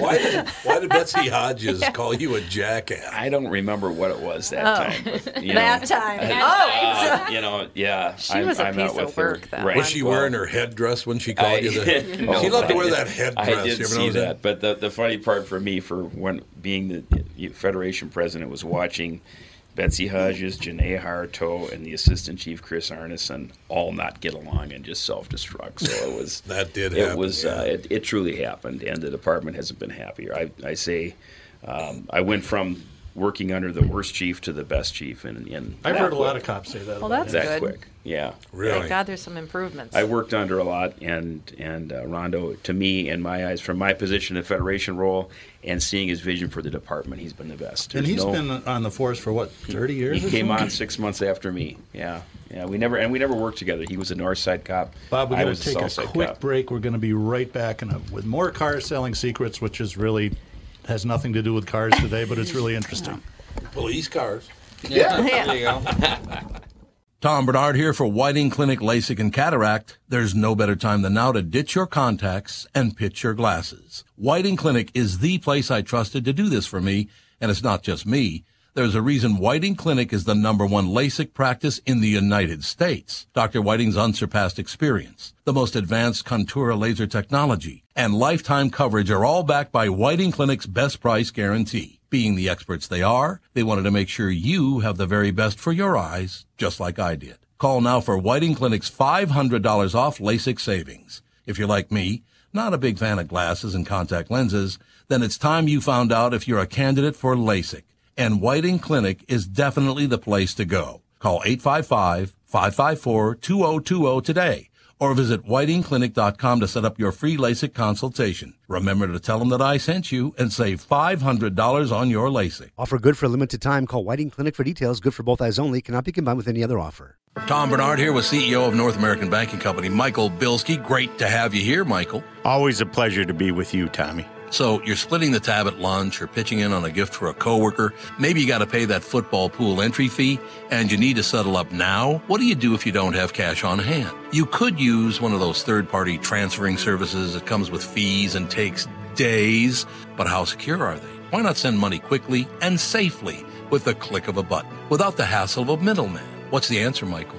The XCheck app, brought to you by your local community bank. It's safe, secure, and simple to use. The XCheck app. Simply add a new contact by entering their name, phone number, and email into the app. Enter a dollar amount and then initiate the transfer. To accept the payment, the contact simply enters their bank information through a secure link sent via text or email. XCheck, safe and simple from my banker, North American Banking Company, a better banking experience. Member FDIC, an equal housing lender. Car selling secrets. Bob, I've got a question for you. I'm not a Minnesota native, but I've lived here since I was 12, so I'm close. And I drove cab in the city in the late 70s through the early 80s. Not a great, safe time. They had just invented crack in the neighborhood Oh, south God. of Oh. uh, Lake Street, around Chicago, Fourth, uh, all the way down to Cedar, where it was terrible down there. And I know that there's some uh, controversy about how crime rates get reported, but would, is it worse now than it was back in the 70s, or is it better, or is it different?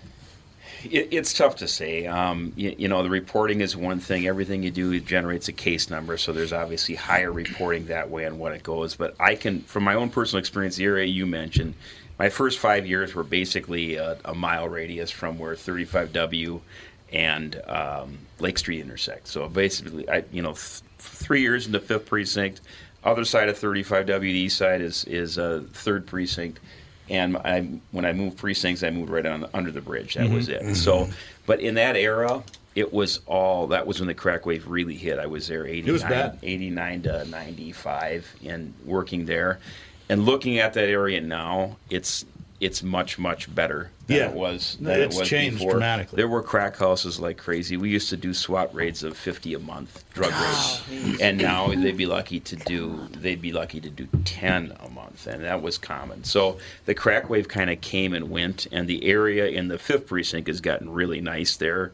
They've dumped a lot of money into housing and stuff, and even the third precinct is better. Are they going to open up a Nicollet again and get rid of Kmart? Because I was in that time. That's when they put that up. Yeah, I, I don't know. I don't know about that, but but the crime, it's in that respect, it's down. And then we had the late '90s. We had Murderapolis, where we approached Oh, 100, right. 100 homicides in a year, and right now we're sitting at about 40. So we're getting a lot more shootings, though, and that's what's really unreported. The report is aggravated assaults, and truly, there, I say there's three things that are keeping the, the murder rate from being uh, triple digits, and The it's hospital's one of them? yeah, well, exactly. EMS, EMS, the advanced EMS, they're bringing people back from the dead Yep. at HCMC and North Memorial. Oh, yeah. And then the Oh, paramedics on the scene do a wonderful job too. That's the Yep. biggie. And then two, they're you. We're talking about concealed carry. They're using small caliber handguns. It's very small, and they're lousy shots. Those are your, your three big factors in my Thank thing. God. Every night we get a person shot. Just Oh, yeah. basically every night there's someone on the watch Yeah, commander log. yeah. You'll see non-life threatening injury, uncooperative victim. Um, that's your standard. So they had thing. it coming. well, the, you know, the sad part is Yeah. that the, the north There side is the busy is where you're getting your shootings, and then downtown. Yeah. You know, and if you go downtown for entertainment, you were hitting on that, Tom, and, and Yeah. you're you got to be out of there by ten o'clock, or you're taking your life in your hands. So why true, does it yeah. seem to like me that nobody seems to give a crap about this? That That the politicians just don't care. Well, if you They- say something, you put your life at risk. They, they don't. And when you hire and unanimously select a chief of police and he lays out a plan for 400 more officers Yes. over the course of the next five years, and right now you're struggling if you should give them 14 more or not right now, they, they think in this, in this city that the politicians know more by being elected about Mm-hmm. what's needed for law enforcement. Because I mentioned, you know, the chief and I see eye to eye on many, many things, and the staffing level is one of them. So. But okay, Yeah. so but what is the po- political upside for these people, the politicians, to not do anything? my my theory is they get in, they get elected by a very small number of votes. People don't vote in these city council races. No, they don't. More importantly, we've got 13 council members, which is about the same that they have in San Francisco and things like that. In my opinion, we should reduce it to half and double the salary of these folks because most of them are community organizers, activists that have Right. never had a real job. Right. And for them, this is a damn good job.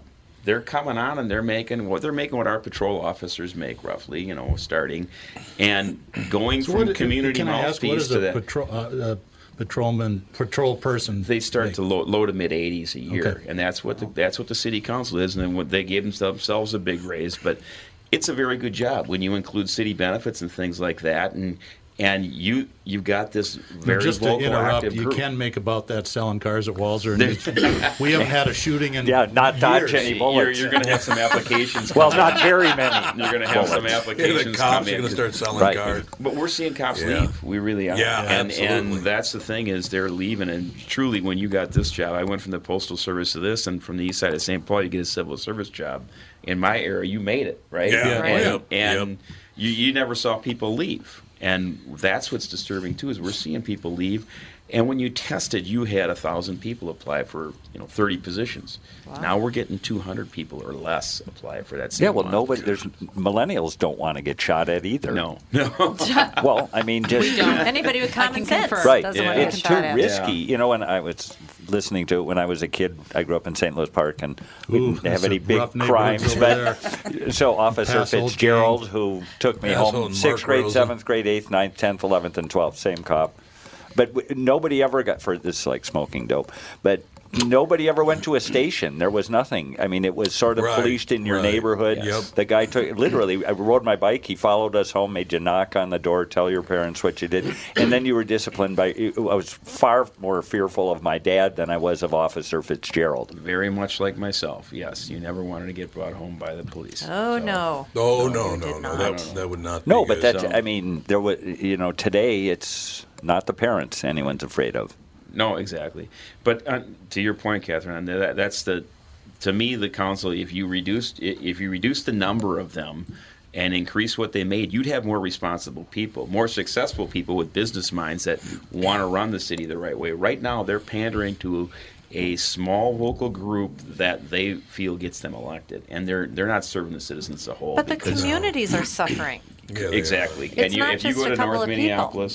Minneapolis, in your old neighborhood, Tom, you and you talk to your average black resident, they love the police. They want to have more They of them. do. Absolutely Uh, they they want to have more of them. Our guys are getting coffee bought for them. They're getting to say, hey, you know, again, don't believe what the media is saying, that kind of thing. So, no. they, but the voter turnout is very low. I know, is but so can I can't name you one of my council No. people.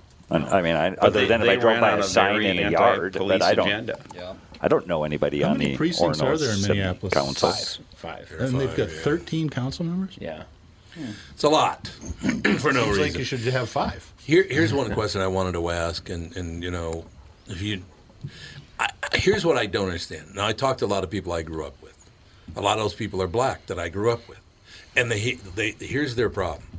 What you see on TV is that black people are shooting people, but it's black people they're shooting. Yes. Now, here's the problem we have: Are they ever going to step up and protect black people in their neighborhoods? Because if you're not, that's kind of racist, isn't it?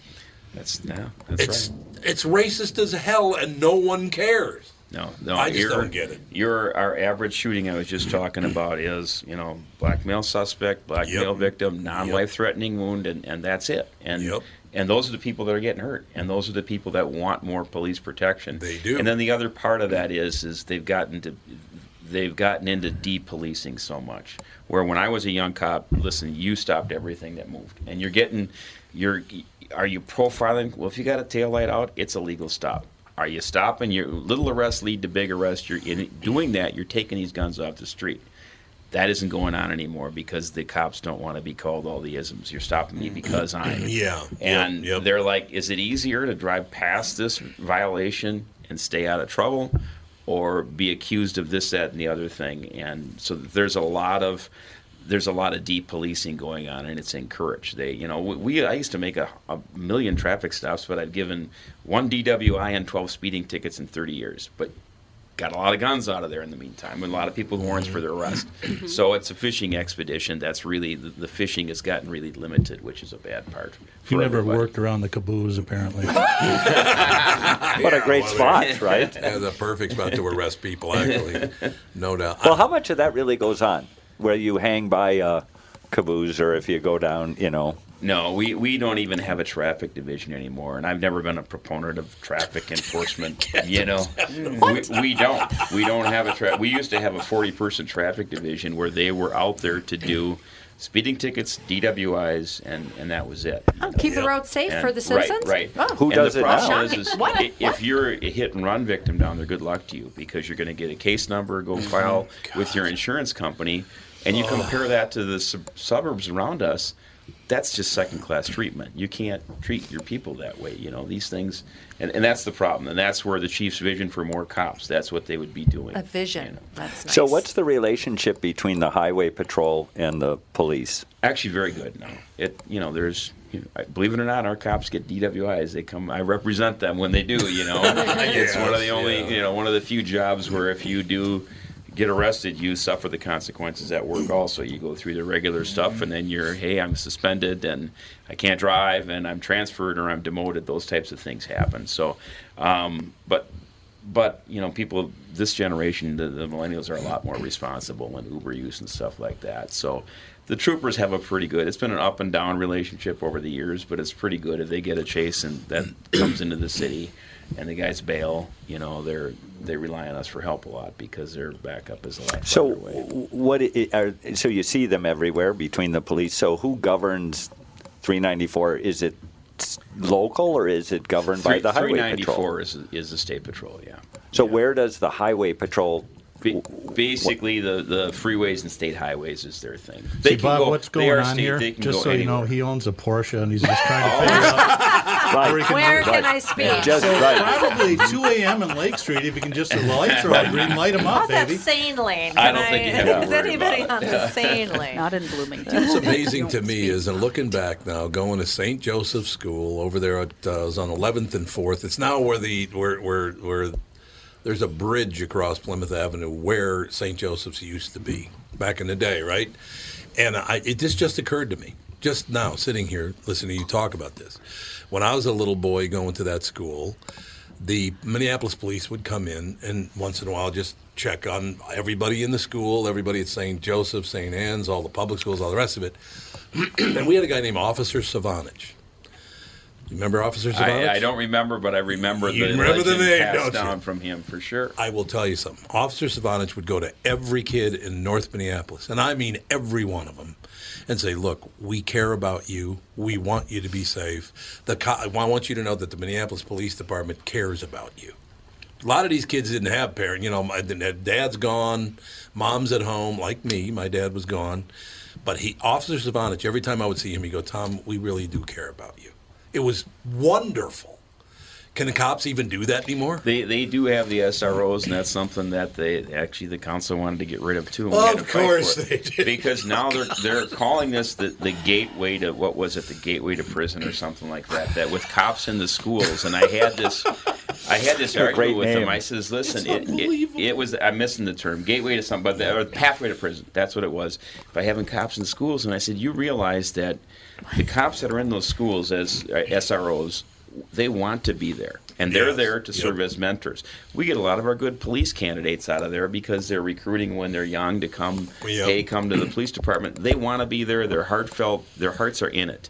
If you get the street cops that's been rolling around in a squad car and has to get dispatched to that fight at that high school, guess what? They're going to come. They're going to take the two and book them and be off. Yep. Where you go to an SRO's office, he knows the kids. He knows. Yeah, you know, yeah. It's it's the best investment you can make in the police department. We had one of those in they're- high They want to be there. and out in Rogers, so it's all over the Yeah, place. but yeah. No, that's a, it's a thing that needs to stay. There used to be more of. They've re- reduced them. Out in Rogers, was it to cut down on all the cattle wrestling? Yeah, I was gonna say, I don't know what exactly Assaulting he was there animals. for. but- Assaulting animals. We had That's one. nice. We had one gang fight. You did? You, You did? did? You had a One gang gang At fight? Rogers? Yep. hmm They brought in a bunch of students that got kicked out of Brooklyn Center High School and Of brought them to Rogers. Of course They- they Thank did. you. Gee, thanks for bringing them out. We appreciate it immensely. That's well, a great we need, idea. Because we needed more Diversity. diversity. Mm. Why did you need more So, diversity? bring All in white To kids. white out had- there in we had- Rogers. we literally had two half black students in our whole school. Well, that equals a whole. yeah. That's one hole. That was it. You know, that's good. I'm glad you mentioned that actually, because when Officer Savanich would come to St. Joseph's, there were black students, Mexican students. The, the only people that we didn't really have in North Minneapolis were Asians. They just there weren't that many Asians in, in Minnesota anyway, and we didn't have any. But the copper would go from kid to kid. Well, we call him copper. Copper. That, that Never was from, take me alive. That was from Lamont Dean, my, my, my cousin who was a uh, Hennepin County deputy sheriff and a Minneapolis cop for many years. But he would, Officer Savanich would talk to Benny Cruchon was a black kid, loved him. Uh, you get on the list of the Morales family. He would go to every kid and say, "We do care about you. Doesn't matter your skin color. Doesn't matter if you're a boy or a girl. It didn't matter at all." And this was in supposedly one of the most racist times in America's history, in the 1950s and 60s. I why what happened to that? Why Yeah. did they let that go?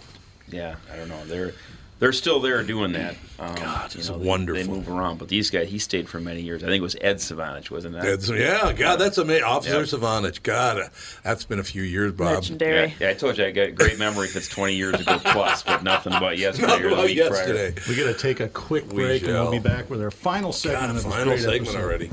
Tom here for Sabre Plumbing, Heating, and Air Conditioning. Right now, Sabre and Bryant are teaming up to offer 0% financing for 36 months when you buy a new Bryant furnace. This is the perfect time to replace your old furnace with a new trouble-free, energy-efficient furnace from Sabre. And when you buy Bryant equipment, you're getting one of the most trusted names in the industry. This 0% offer is available for a limited time. Call Sabre Plumbing, Heating, and Air Conditioning to find out more, and please tell them that Tom sent you. Sabre and Bryant, whatever it takes. Start the new year looking great and feel even better by losing 20 to 40 pounds with help from my friends at Ultimate, powered by Nutrimost. It's Tom, and I'm thrilled to let you know that for a very limited time, you'll receive 20 to 30% off all programs with Ultimate's New Year's resolution sale. Do what I did and let Dan and Neil Sheehy and the staff at Ultimate help you change your relationship with food forever. With the help of Ultimate, I lost 41 pounds and another 42 pounds in each of my two 40-day programs. Debbie P. from Anoka lost 31 pounds in 43 days. Cheryl S. of Webster lost 36 pounds in 43 days. And Ron D. from Lakeville lost 57 pounds in just 43 days. Live your healthiest life starting today. Schedule an immediate consultation and receive 20 to 30% off all programs for a limited time. Call Ultimate, powered by Nutrimost, 763-333-7337. 763-333-7337.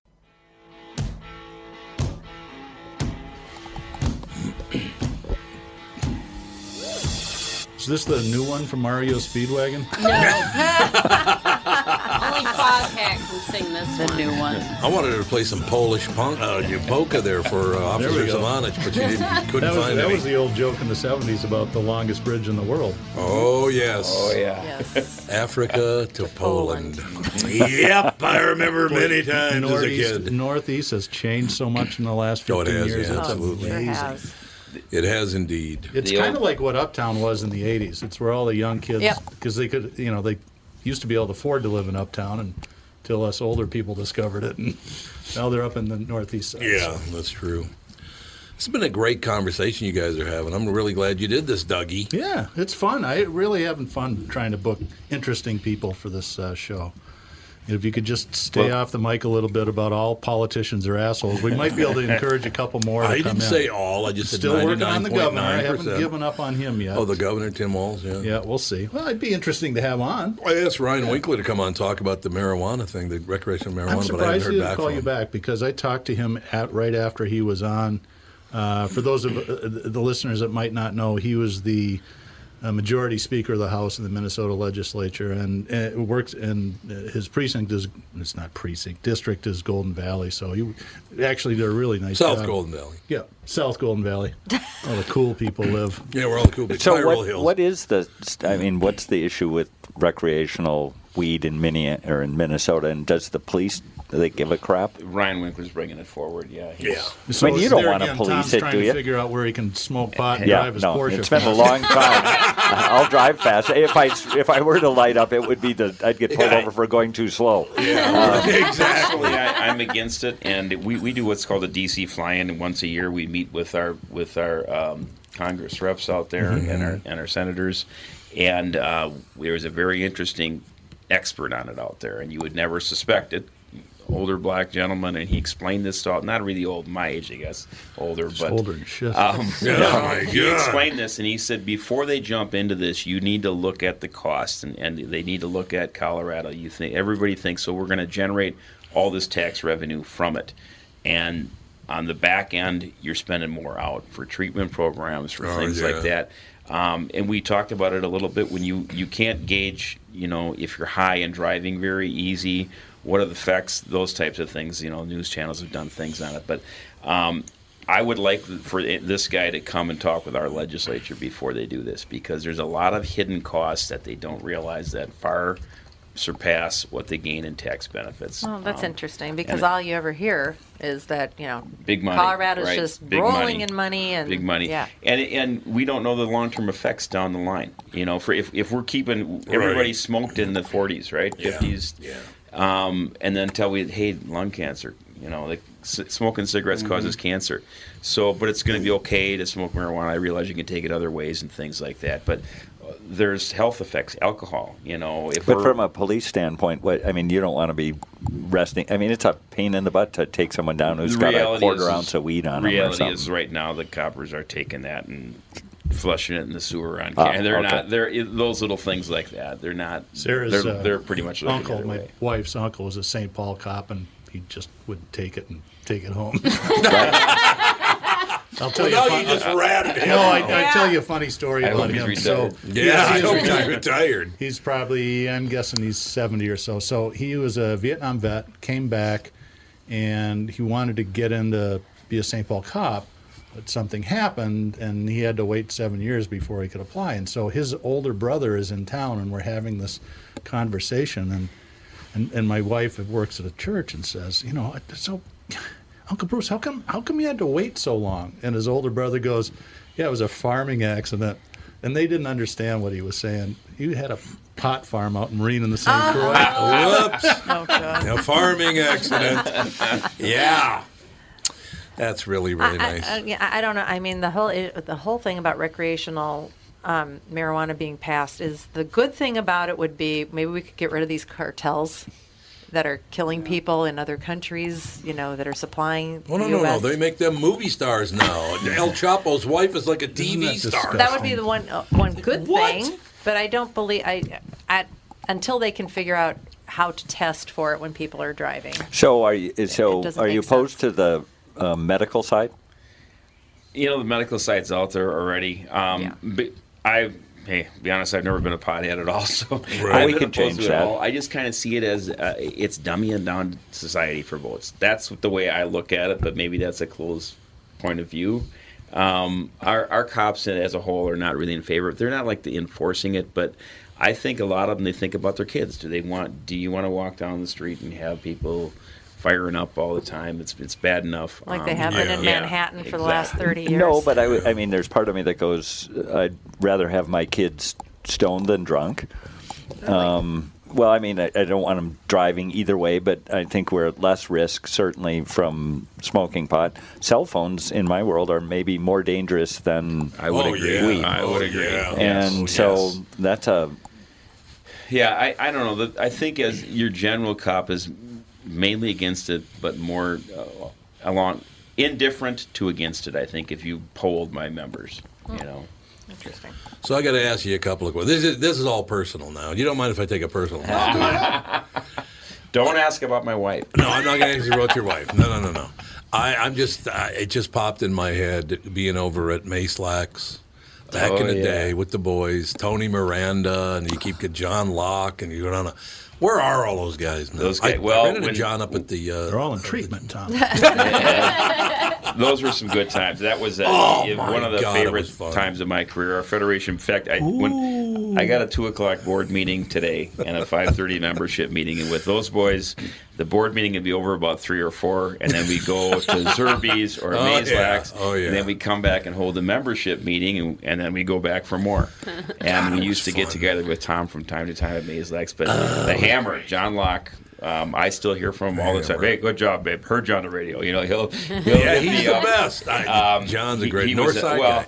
And the truth told, I owe my job to these guys. Uh, John was a he taught defensive tactics when I came on. I got in a little trouble in rookie school, maybe bar re- fight related, and he's like he reached out, hey, forget you know this kid. He's one of our good guys, and blah blah blah. Oh, so, Um, John, uh, he's still local. I hear from him a lot. Yeah, I ran into him about a Al two years Berryman's got three homes. He was the Al old- Berryman's got three- three he Was the old? Federation president, you know. But Where the hell now do you get money for three in- homes? He's He in was the Federation Missoula, president. Right. And he's down in Arizona. He's mainly in Arizona. And every time he Oh, comes he? back in, um, he gets a hold of us. Tony and I. Tony Miranda's still local. Ah, Um, please! If so- next time those guys get together, for sure. I would love to Tony, see him. He, I, well, I got Tony's a great guy. We'll make we'll make sure we get a hold of you because Tony's a wonderful guy. He was the nucleus of that federation for many years. Yeah, he full was. time Yeah, he in was, there. absolutely. Um, when when Al comes to town, which is a few times a year, we always get together. Al so, Is Mayslack still around? yeah. Oh, yeah. Oh, Oh, is it? That's a- Tom those- still has garlic breath from it. He hasn't been there for 20 years. Oh, ouch.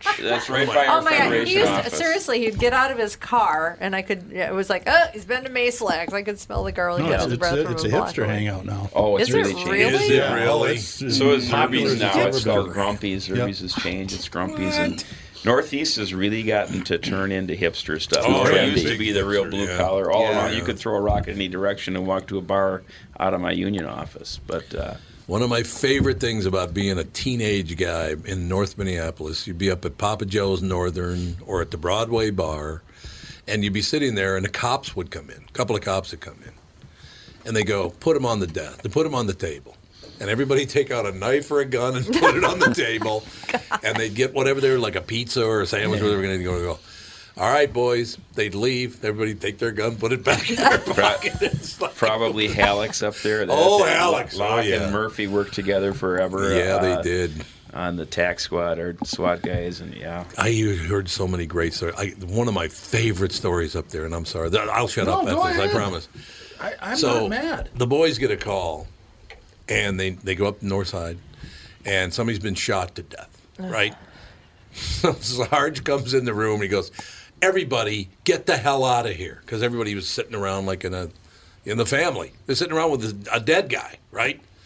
And so there's a guy on the couch. He's like sleeping. He's like like that, right?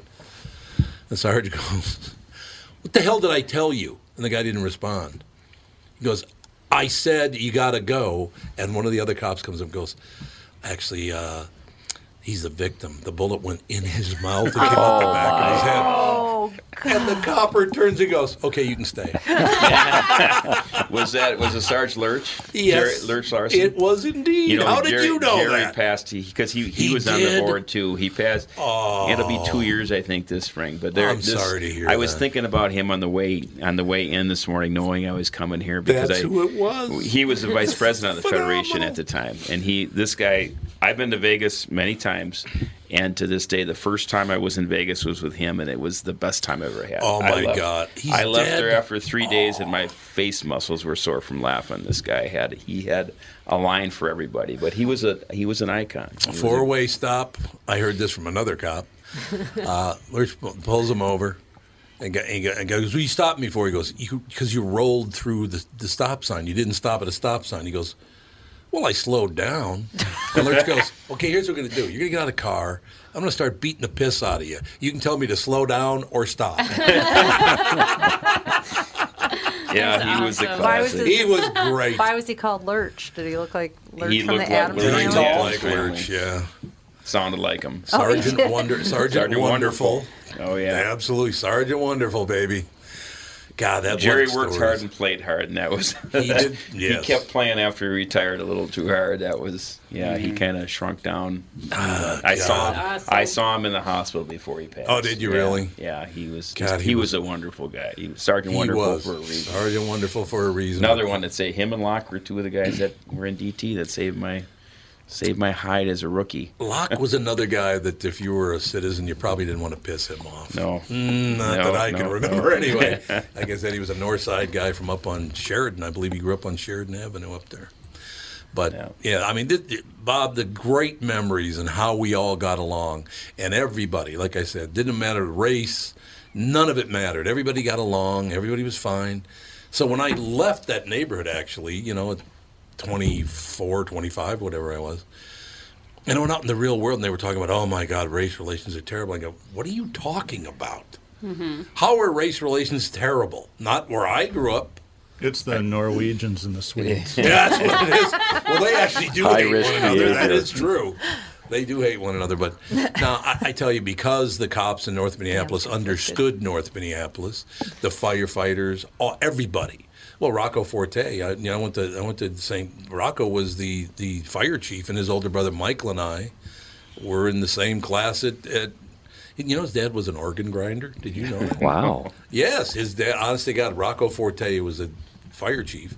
His dad was an organ grinder. He had the big mustache and he had the thing with the monkey and the whole oh, deal. Wow. Nice Italian boy from North Just Minneapolis. think that was a job once upon a time. Being an organ grinder, Yep. it was. Yeah, oh God, I got to shut up because you only got a couple minutes.